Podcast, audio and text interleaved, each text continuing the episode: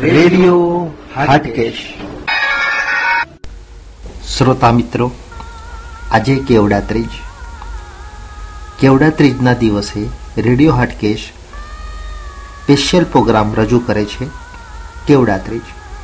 આજે આપણે કેવડા ત્રીજના દિવસે કેવડા ત્રીજ શા માટે કરવામાં આવે છે? કેવડા ત્રીજનું મહત્વ શું છે? અને કેવડા ત્રીજની કથા ભજન અને ગીતો સાંભળીશું. રેડિયો કેવડા ત્રીજની વાર્તા. કેવડા ત્રીજનું વ્રત કરવું. આ વ્રત કરનારે સવારે નાઈ ધોઈ મહાદેવજીના મંદિરે જવું. ભાવપૂર્વક પૂજન કરી બિલીપત્રો અને પુષ્પો સાથે કેવડો ચડાવવો. શિવ પાર્વતીની વાત સાંભળી ઘરને શણગારવું. આખો દિવસ નકોરડો ઉપવાસ કરવો. કેવડો સૂંઘીને આખો દિવસ વિતાવવો? શિવ પાર્વતી કૈલાશ ઉપર બેઠા હતા. હસતા રમતા વાતો કરતા હતા. વાતમાંથી વાત નીકળી અને પાર્વતીએ પૂછ્યું નાથ તમને પરણવા મેં ઘણા વ્રતો કર્યા. પણ એમાં કયા વ્રતના પ્રભાવે હું આપ જેવા કૃપા સિંધુ જગતપતિને સ્વામી રૂપે મેળવવા ભાગ્યશાળી થઈ? તે મને કહો. દેવી બાળપણમાં તમારા પિતાજી હિમાલય તથા માતાજી મેનાના ના કહેવા છતાં તમે મને વરવાની હઠ લઈને બેઠા હતા. મને મેળવવા તમે ઘણું કઠણ તપ આદર્યું હતું. બાર બાર વર્ષ સુધી તો તમે ઊંધા મસ્તકે રહ્યા હતા. ઘણા વર્ષો તમે અન્ન જળનો ત્યાગ કરી માત્ર સૂકા પાંદડા ખાઈને જીવન ટકાવ્યું હતું. ચોમાસાના મુશળધાર વરસાદમાં તમે ઉઘાડા આકાશ નીચે રહી દિવસો વિતાવ્યા હતા. ઉનાળાનો અંગારા વરસતો તાપ તમે હસ્તે મોઢે સહન કર્યો હતો. અને શિયાળાની કડકડતી ટાઢમાં પણ તમે તમારા શરીરની ચિંતા કરી નહોતી. એકવાર તમારા પિતાજી તમારા લગ્નની ચિંતામાં હતા. તેવામાં નારદ મુનિ ત્યાં આવી ચડ્યા. નારદજીએ તમારો વિવાહ વિષ્ણુ સાથે કરવાનું કહ્યું. તમારા મા બાપે એ વાત સ્વીકારી, પણ તમારા હૃદયમાં દુઃખ થયું. તમે સીધા તમારી બહેનપણી પાસે જઈ હૈયા ફાટ રુદન કરી કહેવા લાગ્યા. હે સખી, હું ભગવાન શંકરને શુદ્ધ મનથી વરી ચૂકી છું. પરંતુ મારા મા બાપ કોઈ રીતે માનતા નથી. અને વિષ્ણુ સાથે પરણવાનું કહે છે, જો આમ થશે, તો હું મારા દેહનો ત્યાગ કરીશ. સખીએ કહ્યું, બહેન, એવું આપણાથી ન થાય. આપણે અહીંથી ગુપચુપ નાશી જઈએ. આ પ્રમાણે નિશ્ચય કરી તમે બંને ઘરેથી ચાલી નીકળ્યા. ચાલતા ચાલતા બંને જણા એક ભયંકર વનમાં આવ્યા. ત્યાં એક સુંદર ઝરણું જોયું. બંનેને તરસ લાગી હતી. એટલે તેમાંથી પાણી પીધું. અને પાસે એક ગુફા હતી. તેમાં ગયા. ત્યાં તમે રેતીનું શિવલિંગ બનાવી ભોજન ત્યજી દઈ મારું પૂજન કર્યું. જાત જાતના વનફૂલો, બીલીપત્રો અને કેવડો મને ચડાવ્યો. તે દિવસે ભાદરવાની અજવાળી ત્રીજ હતી અને હસ્ત નક્ષત્ર હતું. તમારા વ્રતથી હું પ્રસન્ન થયો અને મેં વરદાન માંગવા કહ્યું. તમે બોલ્યા, દેવાધિદેવ, જો તમે મને પ્રસન્ન થયા હો તો તમે મારા પતિ થાઓ. મેં તમારી વાત સ્વીકારી. ત્યારે જ તમે બીજે દિવસે નદીમાં નાઈ તમારી સખી સાથે પારણું કર્યું. થાક અને જાગરણથી તમારી આંખોમાં ઊંઘ ઘેરાણી હતી. એટલે તમે અને તમારી સખી બંને એક ઝાડ નીચે સૂઈ ગયા. થોડી વારમાં તો ઘસઘસાટ ઊંઘવા લાગ્યા. તમારા પિતાજી તમને શોધવા નીકળ્યા હતા. શોધતા શોધતા તેઓ આ વનમાં આવી પહોંચ્યા અને તમને બંનેને અહીં ઊંઘતા જોઈ તેમના હૃદયમાં અત્યંત આનંદ થયો. તેમણે ધીમેથી તમને જગાડ્યા. હિમાલયે પૂછ્યું, બેટી, આવા ભયંકર વનમાં તમારે શા માટે આવવું પડ્યું? ઘરે તમારા માતાજી ઘણો વિલાપ કરે છે. તમે કહ્યું, પિતાજી, હું ભગવાન શંકરને વરી ચૂકી છું. જો મારું લગ્ન તેમની સાથે નહીં કરો, તો હું અહીં જ પ્રાણ ત્યજી દઈશ. તમારા વ્રતના પ્રતાપે તમારા પિતાજીએ તમારી વાત સ્વીકારી. તમને ઘરે લઈ ગયા અને તમારું લગ્ન મારી સાથે કર્યું. હે દેવી, કેટલાક આ વ્રતને હરિતાલિકા વ્રત કહે છે, કારણ કે હરિતાલિકા વ્રત એટલે હરિતા હરણ કરાયેલા અને અલિકા સખીઓ વડે. સખીઓએ તમારું હરણ કર્યું હતું. વળી કેટલાક કેવડાત્રીજ પણ કહે છે. કારણ કે તમોએ પુષ્પોની સાથે ભૂલથી મને કેવડો ચડાવ્યો હતો. જો કે કેવડો મને ચડતો નથી. છતાં તમે સ્નેહના આવેશમાં નિર્દોષ ભાવે ચડાવ્યો હતો. એટલે મેં તેનો સ્વીકાર કર્યો હતો. હજી પણ, આ દિવસે જે મારું કેવડા સહિત પૂજન કરે છે, તે મને પ્રિય લાગે છે. આ વ્રત કરનારની મનોકામના પૂર્ણ થાય છે. અખંડ સૌભાગ્ય પ્રાપ્ત થાય છે અને પરલોકમાં પણ તે ઉત્તમ ગતિ પામી શિવલોકમાં વાસ કરે છે. રેડિયો હાટકેશ.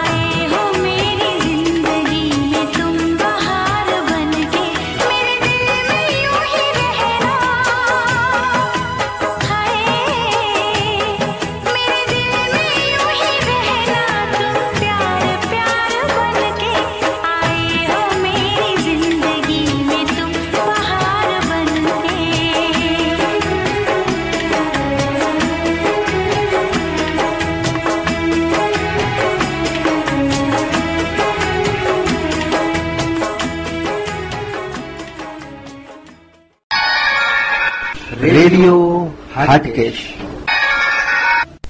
હિમાચલ મહારાજને ત્યાં દીકરીનો જન્મ થયો છે. નારદ મુનિ પધાર્યા નામકરણ સંસ્કાર થયા છે. નારદજીએ નામ પાડ્યા છે કે આનું કોઈ નામ ઉમા કહેશે, કોઈ આને પાર્વતી કહેશે, કોઈ આને ભવાની કહેશે, કોઈ આને જગદંબા કહેશે. હે હિમાચલ મહારાજ, તમારે ત્યાં દીકરી જે આવી છે, એ સાક્ષાત રણચંડી જગદંબા છે. એટલે નારદજીને કીધું હિમાચલ મહારાજે કે બાબા તો હવે આનું ભવિષ્ય પણ કહી દો ને. એટલે આનું ભવિષ્ય તો શું કહેવું? પણ આનું નામ સાંભળશે ને ત્યાં અસુરો કંપવા માંડશે. આ ભવાનીનું નામ સાંભળતા જ રાક્ષસો ધ્રુજવા માંડે અને ચાલે ત્યાં ધરતી ધ્રુજાવતી આ તમારી દીકરી રણચંડી આવી છે તમારે ઘરે. આમ ભવિષ્ય કથન કર્યું, પણ પાછું ટપ્પું મૂક્યું નારદે. થોડીક તકલીફ છે. શું? આનો પતિ છે ને? હવે જવા દો ને. અરે નહીં નહીં, કહો મહારાજ, આનો પતિ કેવો હશે એટલે કીધું કે આનો પતિ છે ને એ થોડોક અમંગલ રૂપ વાળો હશે. એનું રૂપ બરાબર નહીં હોય. જટાધારી, નાગધારી નાગેન્દ્ર હારાય ત્રિલોચનાય ભસ્માંગરાગાય મહેશ્વરાય. ભસ્મ વિલેપન કરતો, જટાનો અંબોળો રાખતો, નાગણીઓના કુંડળ, ખોપડીઓની માળા પહેરતો, આવો અમંગલ રૂપ વાળો આનો પતિ મળશે. એટલે મહારાજ, એમાં કઈ ફેરફારો નહીં થાય? ફેરફારો થાય, પણ હજી સમય બાકી છે. એના માટે આને તપ કરવા જવું પડે, આ ભવાની તપ કરે અને પછી એ મહાદેવને પ્રસન્ન કરે, તો એમાં ફેરફારો થાય. ભલે.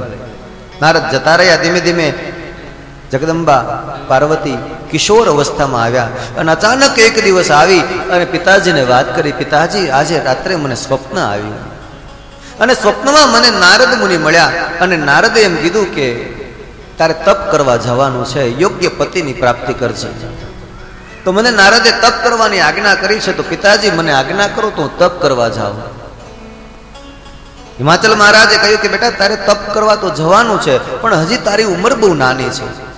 મોટી થઈને તપ કરવા જજે. બોલે, નહીં પિતાજી, હવે મારે જવું છે. પિતાજીએ રજા આપી, એટલે તપ કરવા ગઈ છે પાર્વતી. વનની અંદર મહાદેવનું આરાધન કરવા લાગ્યા છે.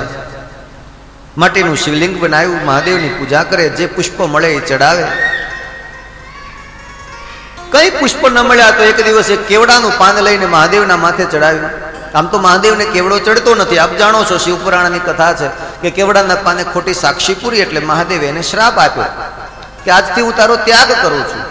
પણ અહીંયા કોઈ આજે પુષ્પ ન મળ્યા એટલે પાર્વતીએ એ પાન તોડીને મહાદેવને ચડાવી દીધું. એટલે મહાદેવ પ્રસન્ન થયા કે છે કે આમ તો મને કેવડો ચડતો નથી, પણ એક દિવસ માટે હું કેવડો સ્વીકારીશ. અને તે દિવસ હતો એટલે ભાદરવા સુદ ત્રીજનો દિવસ હતો. એને કેવડા ત્રીજ કહેવાય. એટલે તે દિવસે એક દિવસ માટે મહાદેવે કેવડાનો સ્વીકાર કર્યો છે. અને શક્ય હોય એટલું મૌન ધારણ કરવું. બહુ ઝાઝુ બોલ બોલ કરવાથી પણ આપણું આયુષ્ય ઓછું થાય છે. વધારે પડતું બકવાસ કરીએ તો પણ આપણું આયુષ્ય ઘટે છે. એટલે શક્ય એટલી જીભને કાબૂમાં રાખવાના પ્રયત્ન કરવા. બની શકે એટલું મૌન રહેવું. આપણે ત્યાં કહેવત છે ને કે ન બોલ્યામાં નવ ગુણ. સાચી કહેવત છે ને? ન બોલ્યામાં નવ ગુણ સાચું છે ને? હે? બોલે એના બોર ખપે એ સાચું છે.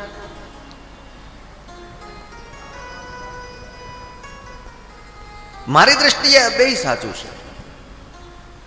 તમારે બોલવાની જ્યાં જરૂરિયાત હોય ત્યાં તમારે મૌન કદાપી ન રહેવું જોઈએ. અને એમ લાગે કે મારા બોલવાથી બાજી બગડે એમ છે, તો ત્યાં કદાપી ન બોલવું જોઈએ સાહેબ. કદાપી ન બોલવું જોઈએ. તમે બોલો, અને એમ લાગે કે આપણી બાજી બગડી જશે. તો ત્યાં મૌન થઈ જાઓ. અને તમે બોલો, અને એમ લાગે કે આપણું કલ્યાણ, સામેવાળાનું કલ્યાણ થાય છે આપણા બોલવાથી. નહીતર તમે તરત જ કાલ કહેશો કે તમે અહીંયા ચાર ચાર કલાક ઉધડું રાખીને બેઠા, એનું હું? વારો આવવા દેતા નથી કોઈનો. પણ જ્યાં એવું લાગે કે આપણા બોલવાથી કોઈકનું કલ્યાણ થાય છે, તો ત્યાં મૌન નહીં રહેવાનું. અને એમ લાગે કે આપણા બોલવાથી કોઈનું અહિત થઈ જશે, કોઈના ઘરમાં ઝઘડો થઈ જશે, બાજી બગડી જશે, તો ત્યાં કદાપી બોલવું નહીં. મૌન રહેવું. રેડિયો હાટકેશ.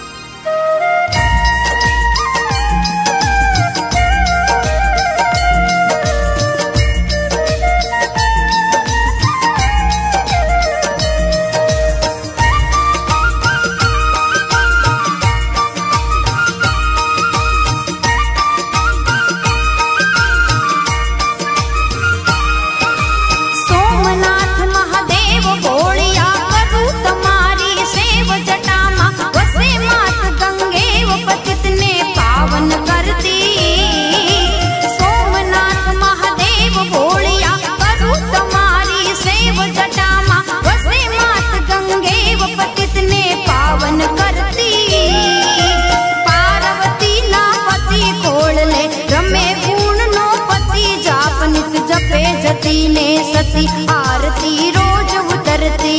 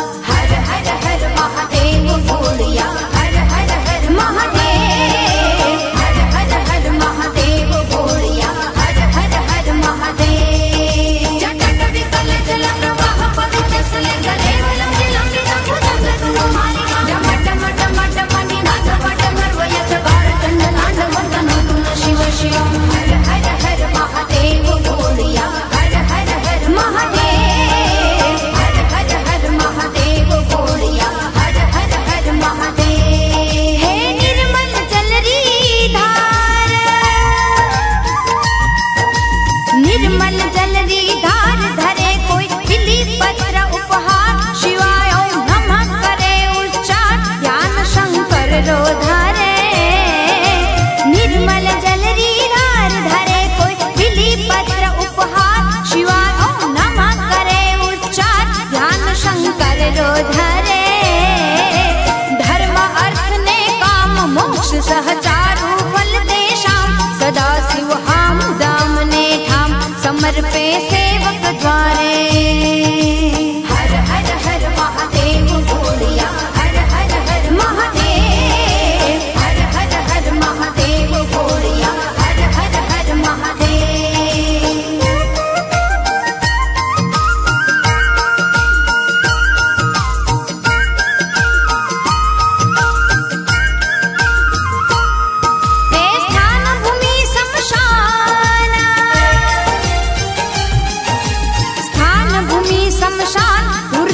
ધરે અલખ રોધાન શ્રી ગંબર મહાદેવ ભગવાન અજલમાં અપળ અનુપમ સ્થાન ભૂમિ શમશાન ધુર્જટી ધરે અલખ રોધાન શ્રી ગંબર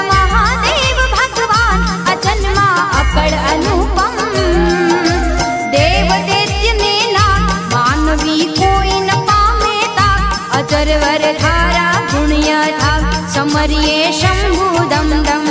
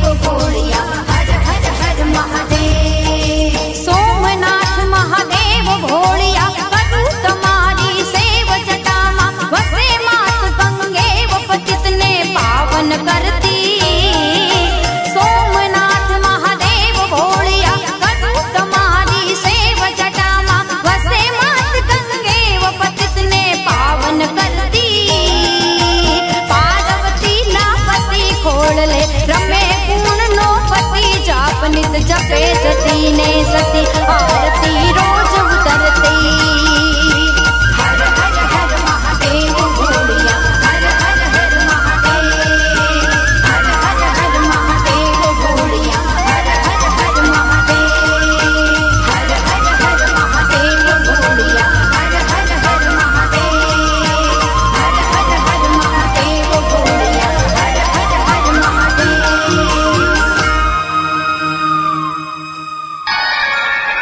રેડિયો હાટકેશ. શ્રોતા મિત્રો, આ હતો આજનો બહેનો માટેનો રેડિયો હાટકેશનો ખાસ કાર્યક્રમ કેવડા ત્રીજ. તો આ સાથે આપના દોસ્ત નીરજ ભટ્ટને રજા આપશો. ફરી આવા ખાસ કાર્યક્રમ સાથે ફરી મળીશું.